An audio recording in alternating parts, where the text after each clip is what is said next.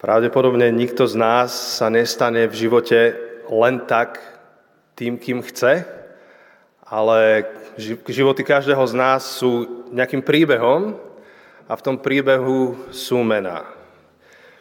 Takže keď premyšľame nad tým, že kto som, tak viem sa v tom premyšľaní dopátrať ku konkrétnym ľuďom, konkrétnym menám, ktoré sa podpísali na tom, kým som.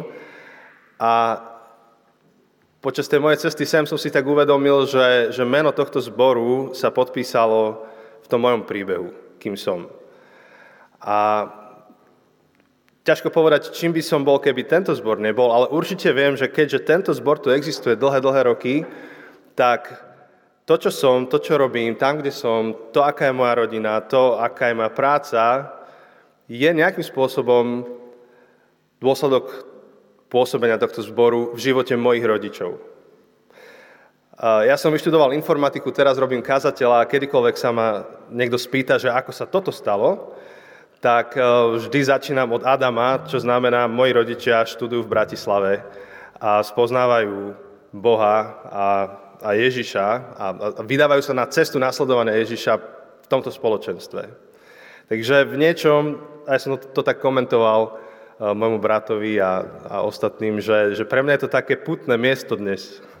Išiel som sem na také, je to taký osobný moment, takže je to aj taká čest a privilegium pre mňa tu byť. A tá séria, ktorú, ktorú máte, ku ktorej som bol prizvaný, séria kajúcných žalmov, séria o pokání, je taká trošku náročná v tom, že eh, sa v nej budú a, a pravdepodobne sa vyskytli také nepopulárne slova, respektíve slova, ktoré dnes majú možno, že úplne iný význam, než by sme chceli. Slova ako hriech, vina, pokánie, v kľude doplňme ešte ďalšie. Sú to slova, ktoré buď sú dnes úplne trivializované, čiže hreším, keď si idem dať čokoládu večer, kedy si bola taká reklama o hriechoch, to bola reklama na nanuky. Takže buď je to trivializované, alebo máme pocit, že to je vážne slovo, ale týka sa to niekoho iného ako mňa. Áno, večer, keď zapnem správy, tak chcem počuť o kajúcnikoch, chcem počuť o vinných ľuďoch, chcem počuť o odsudených ľuďoch, ale to nie sú ja, to sú tí zlí, ktorí by mali skončiť mimo nejaké paragrafy pekne vo vezení. A ale keď otvárame Bibliu, keď, keď prechádzame touto sériou, tak um, nám to pomáha trošku prinavrátiť späť významy tých, tých slov. A najmä slovu vina, ktoré v dnešnej spoločnosti je slovom, ktoré um, si nesie taký trošku istý, takú istú pachuť, kde niekto môže mať pocit, že vina je slovo, ktorým církev a náboženstva tak zväzujú ľudí, aby sa cítili vinní, pričom všetci vieme, že že, že človek tak není úplne celkom zlý, iba spoločnosť ho robí zlým a v podstate by sme si mali nejak tak sami určiť seba a, a nemali by sme až tak hovoriť o vine. No napriek tomu dokážeme mať pocit odsudenia, že nie sme takí, ako by sme mali. A, a toho pocitu odsudenia sa niekedy nedokážeme zbaviť. Dám príklad taký osobný zo života. Tí, ktorí poznáte mojich rodičov, tak možno, že viete, ako majú blízko k hudbe, takže najmä môj otec, tak eh, k hudbe vychovávali aj nás, troch súrodencov, čo znamenalo, že sme chodili do zušky, klasické vzdelanie, klavír, husle, teória, všetko, čo bolo treba. A to prinášalo pre mňa ako súrodenca mojich dvoch súrodencov takú povinnosť chodiť na všetky tie koncerty triedny koncert, pôročný koncert, štvrťročný koncert, čo pre mňa v tom, v tom veku tínedžerskom bolo také nelákavé, lebo nejak som nevedel oceniť e, tie príspevky tých druhých ľudí na, na tom koncerte. Ja som ešte tak ocenil príspevok môjho brata, sestry, aj tak som to všetko počul cez stenu, keď som sa učil, ale tak dobre, išiel som, že, že podporíme, ale nejak ma tak otravovalo tam sedieť tých 60 minút a, a počúvať to ostatné, až môj brat zahrá jednu pieseň. A neviem, ako oni prežívali moje koncerty. A, ale bola taká rodinná dohoda, ide sa na koncert, pekne, ho, pekne sa oblečieme, vypočujeme si to a pôjde sa to osláviť do cukrárne, bude krémeš a taká malá rodinná slávnosť. keď som bol dostatočne starý na to, aby som sa tomu vyhol, tak som tú príležitosť využil. A robil som to tak, že sme priš, prišiel som zo školy domov a, a jednoducho som sa po obede na koncert v určenom čase nedostavil. Zostal som doma, pozeral som čokoľvek úžasné vtedy v televízii dávali MacGyver alebo Baywatch, ja už neviem. A, ale rodina ostatná sa stretla a išli podporiť môjho, môjho brata, ktorý hral na husle. A koncert prebehol, rodina sa vrátila domov, ja som ich privítal no, s nejakým takým vysvetlením, že nejak som to nestihol, mrzí ma to. A život sa trošku ustálil ten večer a potom si ma mama odchytila a trošku mi tak dovyfarbila, jak to prebiehalo. Pýtala sa ma, že, že čo si to urobil? A ja hovorím, jak čo? Tak nestihol som. No, nevydalo. A, on, a mama mi hovorí, že no, ty nevieš, čo si urobil. Tvoj brat tam stál a čakal, kedy prídeš. Stál v zákulisí, e, pozeral sa cez tú medzeru a, a pozeral sa, či tam si. A, a ako sa blížil jeho čas, keď už mal ísť a, a vystúpiť s tým svojim číslom, tak bol nervóznejšie a nervóznejší, že kde si ty, jeho starší brat. A v istej chvíli sme my ako rodičia mali pocit, že on nevystúpi, že on tam nepôjde hrať, kým ty neprídeš. A ten rozhovor ešte nejakú chvíľu trval a mne v tej chvíli došlo, že, že toto nebolo len o mne, že či sa mne chce alebo nechce, ale ja som sa, ja som sa previnil voči môjmu bratovi, ktorý bol na všetkých mojich koncertoch, predtým aj potom. A ja som mu nebol dobrým starším bratom. A taká zdanlivo veľmi triviálna vec, nejaký koncert, vo mne zanechalo hlbokú stopu, lebo som si, do, doteraz to prežívam celkom silno, to, že, že som si zrazu uvedomil, že môj zdanlivo nevinný čin, kde ja som si chcel iba oddychnúť po obede, mal hlboký dopad na mladšieho súrodenca, ktorý vzhľadal k staršiemu bratovi a očakával jeho podporu. A ten pocit, čo som začal cítiť, môžeme popísať tak veľmi všeobecne, že cítil som sa hrozne, cítil som sa smutne, alebo môžeme ho popísať špecificky a môžem povedať, že som cítil vinu. Vinu, ktorá je emócia, ktorá popisuje tú skutočnosť, že vznikol dlh. Že ja niekomu niečo dlhujem, niekoho som o niečo obral a tak vznikla vina. A v tej chvíli som si kládol takú otázku, alebo tá moja túžba bola, že kiež by bolo možné dosiahnuť vnútorný pokoj v tej chvíli. Pretože chvíľku trvalo, až som ho získal. No a práve tu nám pomáha ten 32. žalm, keď ho otvoríme, tak nám môže pomáhať nazerať na túto životnú situáciu, na, na, na takúto okolnosť a pomáha nám pochopiť zmysel a prínos viny v živote človeka. A nielen prínos, ale aj to, ako vinu vo svojom vlastnom živote uchopiť. A, a ten prvý verš hovorí, blahoslavený, komu je priestupok odpustený a hriech prikrytý. Blahoslavený, komu je priestupok odpustený a hriech prikrytý. Vo chvíľach, ako je taká, ako, ako je tá, kedy, kedy cítim vinu, tak, tak kiež by bolo možné dosiahnuť ten moment, kedy viem, že, že to, čo som urobil, je odpustené a prikryté. Najmä vo chvíľach, kedy sa to nedá zobrať späť. Už sa nedalo vrátiť späť a ísť bratovi na koncert. To, čo sa udialo, sa udialo. Bez ohľadu na to, ako som sa to snažil vyhľadiť a za, zažehliť. Vtedy som veľmi túžil, aby môj priestupok bol odpustený a hriech, a hriech prikrytý. Kiež by sa toto dalo dosiahnuť. Keď hovoríme o, víne, tak vlastne hovoríme o jednej z emócií. A v dnešnej dobe máme ako, ako spoločnosť trošku problém o emóciách hovoriť a emócie spracovať. Nevieme sa k ním celkom postaviť máme skôr tendenciu ich možno skôr potlačiť, najmä po, pocity ako sú vina, ale niekto raz prirovnal emócie ku palubovke auta, prístrojové doske auta, ktorá má rôzne kontrolky a tie kontrolky nám ukazujú stav nášho vozidla. Chceme, aby fungovali, chceme, aby svietili. Raz som dostal požičané auto v Amerike od niekoho, taký ten proste tú veľkú mašinu, ktorá veľa žerie, e, nafty alebo čokoľvek, čo sa tam tankovalo. A išiel som na ďalekú cestu a bol som prekvapený, ako má to auto dobrú spotrebu, lebo ani po x hodinách jazdy nesvietilo svetelko nafty. Problém bol v tom, že ono nemalo dobrú spotrebu a tá nafta došla v tom aute, len e, som si prial, aby bolo bývalo svietilo to svetelko, ktoré by mi povedalo, že máš problém, chod natankovať. No tak som zostal s tým autom vysieť uprostred ničoho, uprostred absolútneho ničoho a čakal som, až ten, kto mi to auto požičal, tak sa po mňa zastaví a sa mi ospravedlní, že ma ne, nevaroval, že to nesvieti.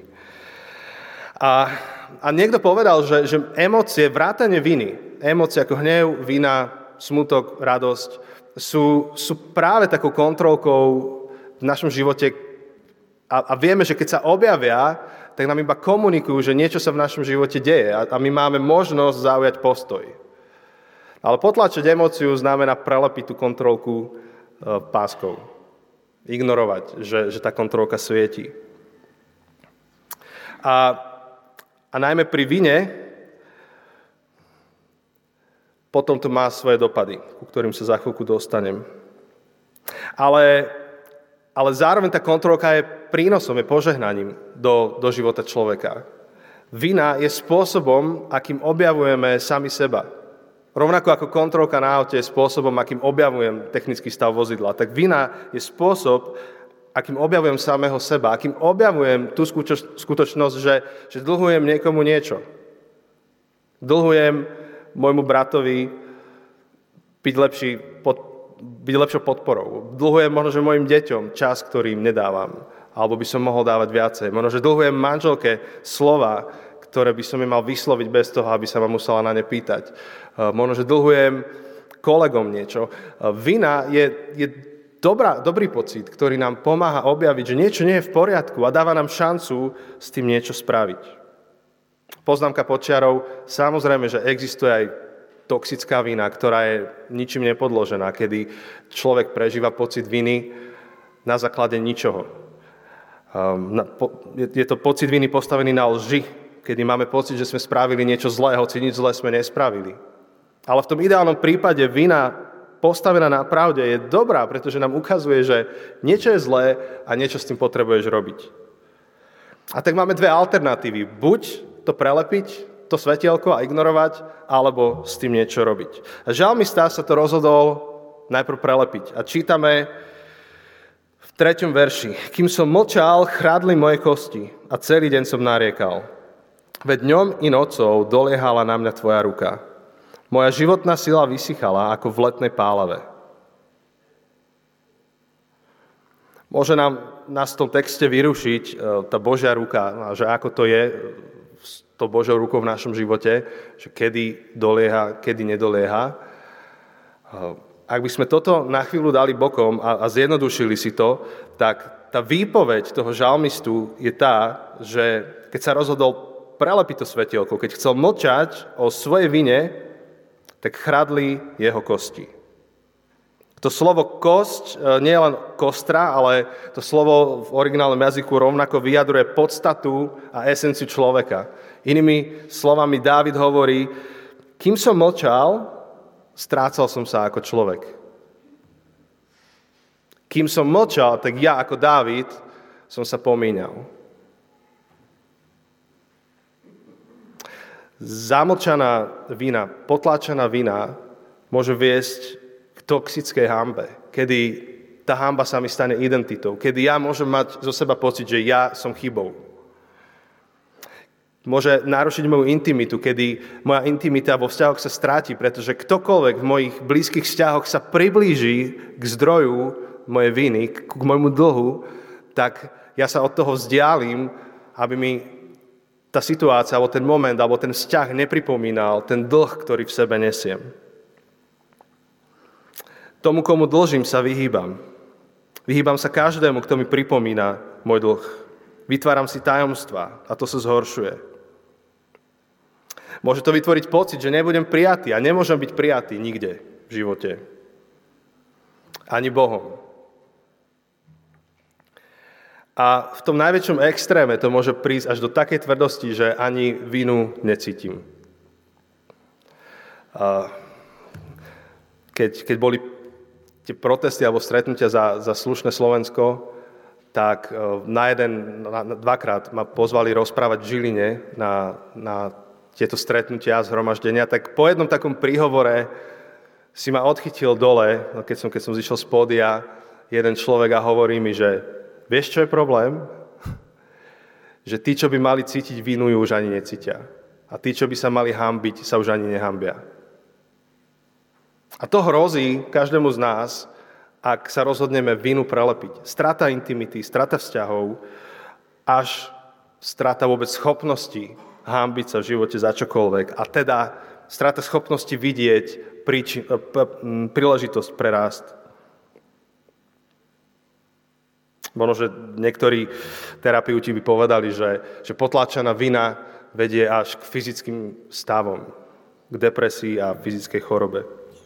Čiže to hovorí Dávid. Hovorí, kým som močal, chradli moje kosti, strácal som sa. Celý deň som nariekal. Moja životná sila vysychala ako v letnej pálave. A tak otázka, ktorú si môžeme klásť, je tá, že tak čo s vinou? Čo s tým pocitom?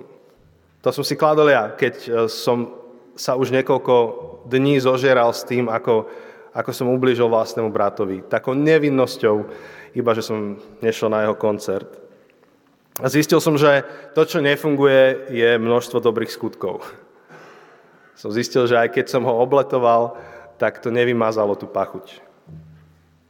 Že v živote tú vinu nevyviníme množstvom dobrých skutkov, ani návštevou nedelných bohoslúžieb, ani svojou štedrosťou. Pretože vina komunikuje, že vznikol dlh voči niekomu a ten dlh, konkrétny dlh, treba riešiť. Tak čo teda funguje? A vidíme, že to čo, to, čo funguje, je to, čo robí Dávid a opisuje v 5. verši. Hovorí, vyznal som ti svoj hriech a nezatajil svoju vinu. Dávid sa rozhodol ísť cestou slobody a tá cesta k slobode od, od viny začína význaním. Začína úprimnosťou. Prísť a povedať, toto ma trápi, viem, že toto mám v živote, dávam to na stôl. Význanie v grécky sa povie homologeo, čo znamená rovnaké slovo. To znamená súhlasiť alebo povedať, čo je pravdivé o mne. Evangelikáli trošku máme taký, takú právnu slučku a kľúčku v tomto, pretože keďže nemáme také klasické spovede, tak my máme tu spoveď pred spaním. Si láhnem do postele, poviem, Bože, prepáč mi všetky moje viny a už je dobre. Ide sa do druhého dňa. Čo na jednej strane funguje. Naozaj, ja verím, že, že Boh mi odpustí pri mojej posteli, keď sa večer modlím a, a môžem nájsť hlboké odpustenie a zmierenie s Bohom. Zároveň to, k čomu sme volaní, keď hovorí o ten Dávid o vyznaní hriechu, tak nehovorí len o nejakom takom priznaní sa, donútení sa, nejaké také kamufláži toho celého, že len aby bolo, ale, ale keď hovorí o význaní hriechu, tak hovorí o úprimnom, hlbokom význaní. Nielen priznaní, že no dobre Bože, ale význanie, že áno, viem, kto som, viem, čo som spravil. A, v tom našom evangelikálnom prípade toto ide za hranicu toho, že, že pred spaním si urobím svoju večernú modlitbu, poistenia sa, ale malo by to viesť k pokániu, ktoré znamená zmenu myslenia. V mojom prípade to znamenalo ísť za bratom a pomenovať to. Že viem, čo som spravil, Poďme to dať na stôl, poďme sa o tom rozprávať. Tá ľútosť hriechov nikdy nenahradzuje pokánie, skutočné pokánie, kde odhalíme, priznáme hriech, priznáme našu vinu a, a hľadáme spôsob, ako nahradiť dlh, ktorý vznikol.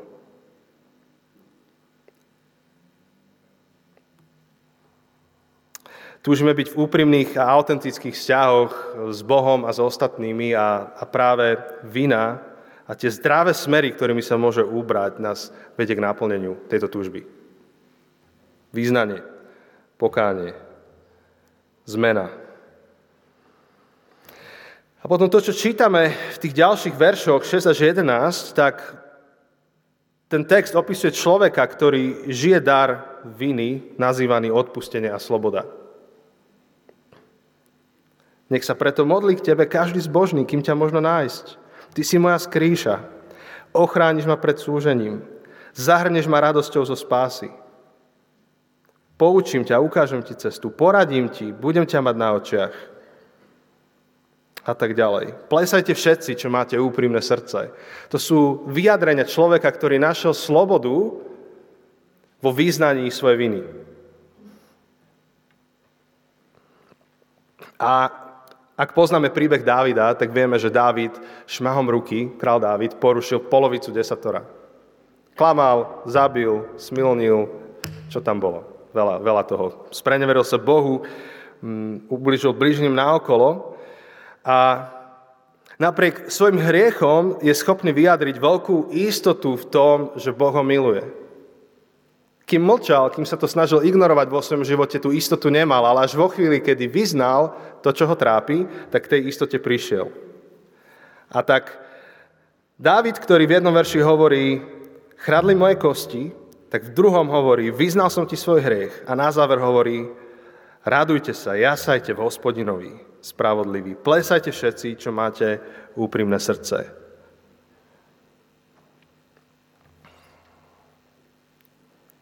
Najšťastnejší, najviac blahoslavený, lebo tak začína ten žalm slovom blahoslavený. Najviac blahoslavení ľudia na svete sú tí, ktorí nielen vedia, že potrebujú, potrebujú odpustenie, ale ho aj zažili. Pre mňa bolo dôležité počuť od môjho brata, odpúšťam ti. Nielen chodiť okolo toho a nejak tak uľaviť svojmu svedomiu tým, že ho budem obskakovať, ale pomenovať trápi ma to, viem, že som nebol dobrý brat, odpustí. A to slovo odpúšťam ti ma robí blahoslaveným. Je taká stará pieseň kresťanská, predpokladám, že ju poznáme. Ehm, v angličtine sa volá Amazing Grace a do Slovenčiny má niekoľko prekladov. Ja poznám ten, ktorý ide takto. Boh v milosti je predivný, veď spasil ľudský vrak. Boh v milosti je predivný, veď spasil ľudský vrak.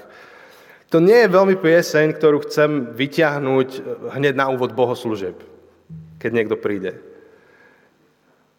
O tom budem hovoriť trošku neskôr, ale naše spoločenstvo, našou najväčšou túžbou je, aby prichádzali noví ľudia, ľudia zvonku, hľadajúci ľudia, a popravde, to, na čo chcem ľudí, spôsob, akým ich chcem priviesť k Bohu, alebo im prezentovať kresťanstvo, je radostný, najradšej hovorím o radosti, o nádeji, o šťastí.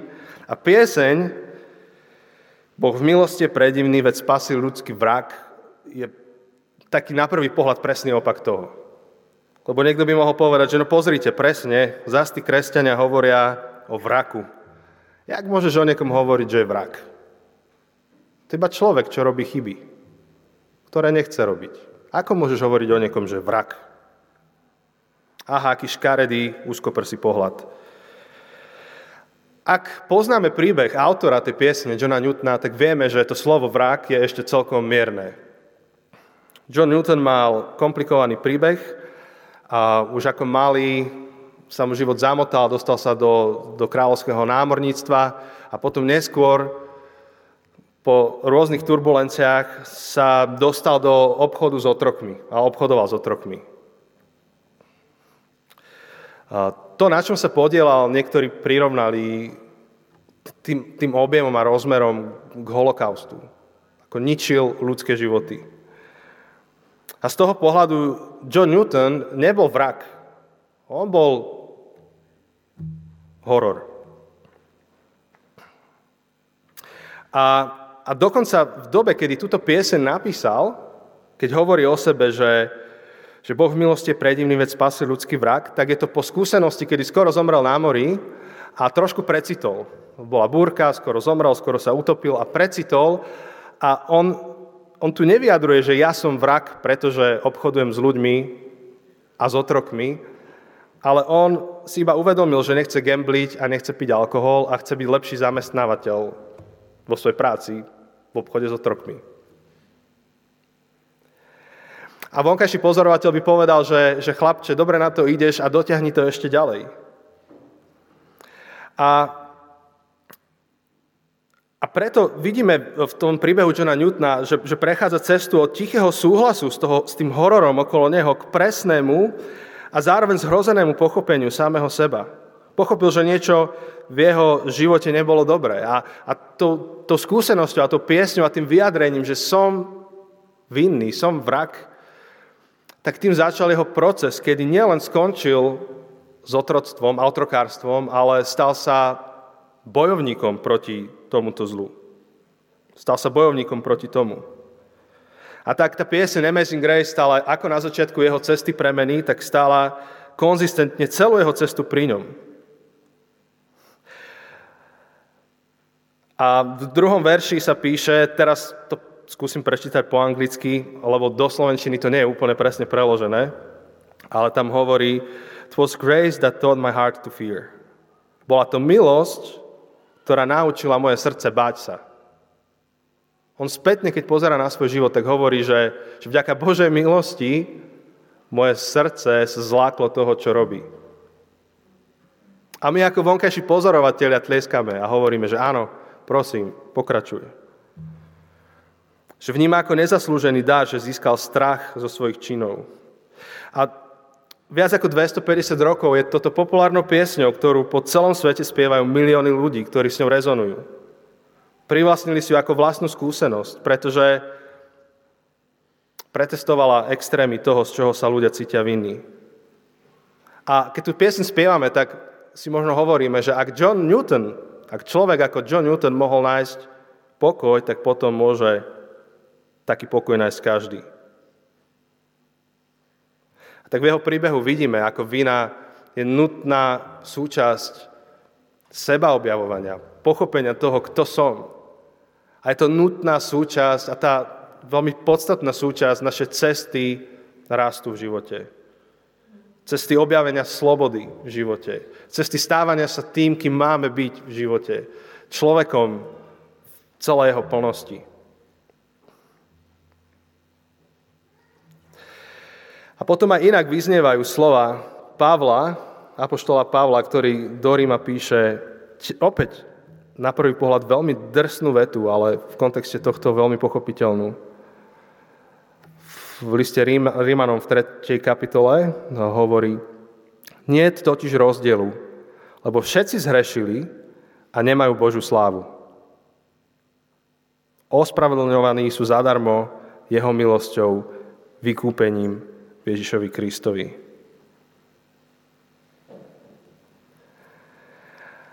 A tu by sme mali Pavlovi tlieskať a hovoriť, áno, akože je to tak, každý z nás, nikto z nás nie je v cieli, každý z nás potrebuje rásť, každý z nás nejakým spôsobom sa, sa prehrešuje a, a našou túžbou by malo byť vidieť našu vinu. Akokoľvek to znie nekultúrne, akože nepopulárne, alebo nie je to súčasťou našej kultúry a bežných rozhovorov, malo by to byť niečo, po čom túžime vidieť vínu, ktorá nám vysušuje kosti, v ktorej my sa stávame menej samými sebou. A tak počítaní tohto žalmu, ako výzvu vidím, ako, ako dve vidím výzvy. Jedna je stráviť čas sám so sebou, a, a premyšľať nad tým, že, že či niekde vo svojom živote vidím vínu, ktorá potrebuje byť pomenovaná. Preto, aby som mohol byť od nej oslobodený. Možno, že ísť na 30 minút do lesa, ja rád chodím do lesa premyšľať nad životom a stráviť čas so sebou a, a, a skúmať, že či to, čo pociťujem v živote, náhodou nekomunikuje nejakú vinu, ktorú som nevyznal, vinu, ktorú som neprinesol na, na svetlo. Ale v tom druhom kroku, to, k čomu nás vedie tento žálm, je tú vinu priniesť na povrch.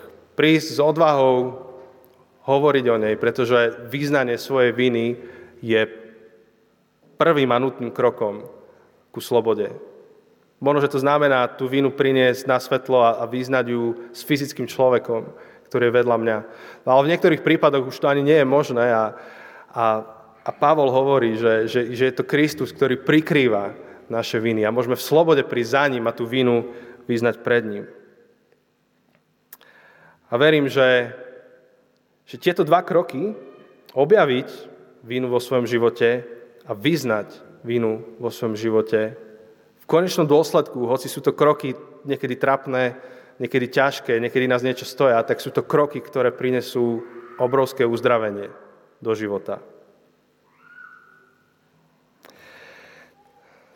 Je to, je, je to moment, ktorý, práve tento moment viny a, a odpustenia viny bol moment v mojom živote, kedy, kedy nastal asi najsilnejší zlom, zlom, kedy som sa dal pokrstiť.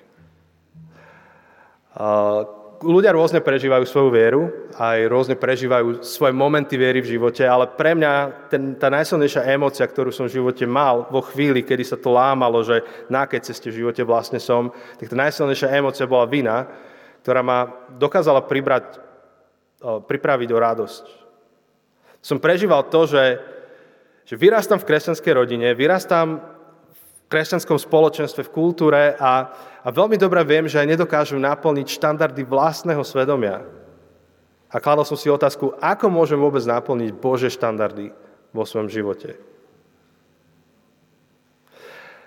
A bol to práve ten moment radosti, keď, keď som pochopil to, o čom hovorí Pavol v Rímanom v 3. kapitole, že Tie Bože štandardy prikrýva v mojom živote Boh. To bol práve ten, ten moment rádosti, kedy som si povedal, že, že tak do tohto idem. Takým kresťanom chcem byť. A, a to bol rok, kedy som sa aj dal pokrstiť potom a vyznal som túto svoju vieru, že hoci ja svoje viny neviem prikryť, Boh ich prikrýva. Tak iba záverom, ak chceme porozumieť vine, tomu pocitu, ktorý tak radi niekde ako kultúra dávame bokom, a keď chceme porozumieť, tak 32. žálm je skvelý nástroj. A vedie nás k dvom veciam. K objaveniu viny vo svojom živote a k význaniu viny vo svojom živote. Tak objavujme a vyznávajme.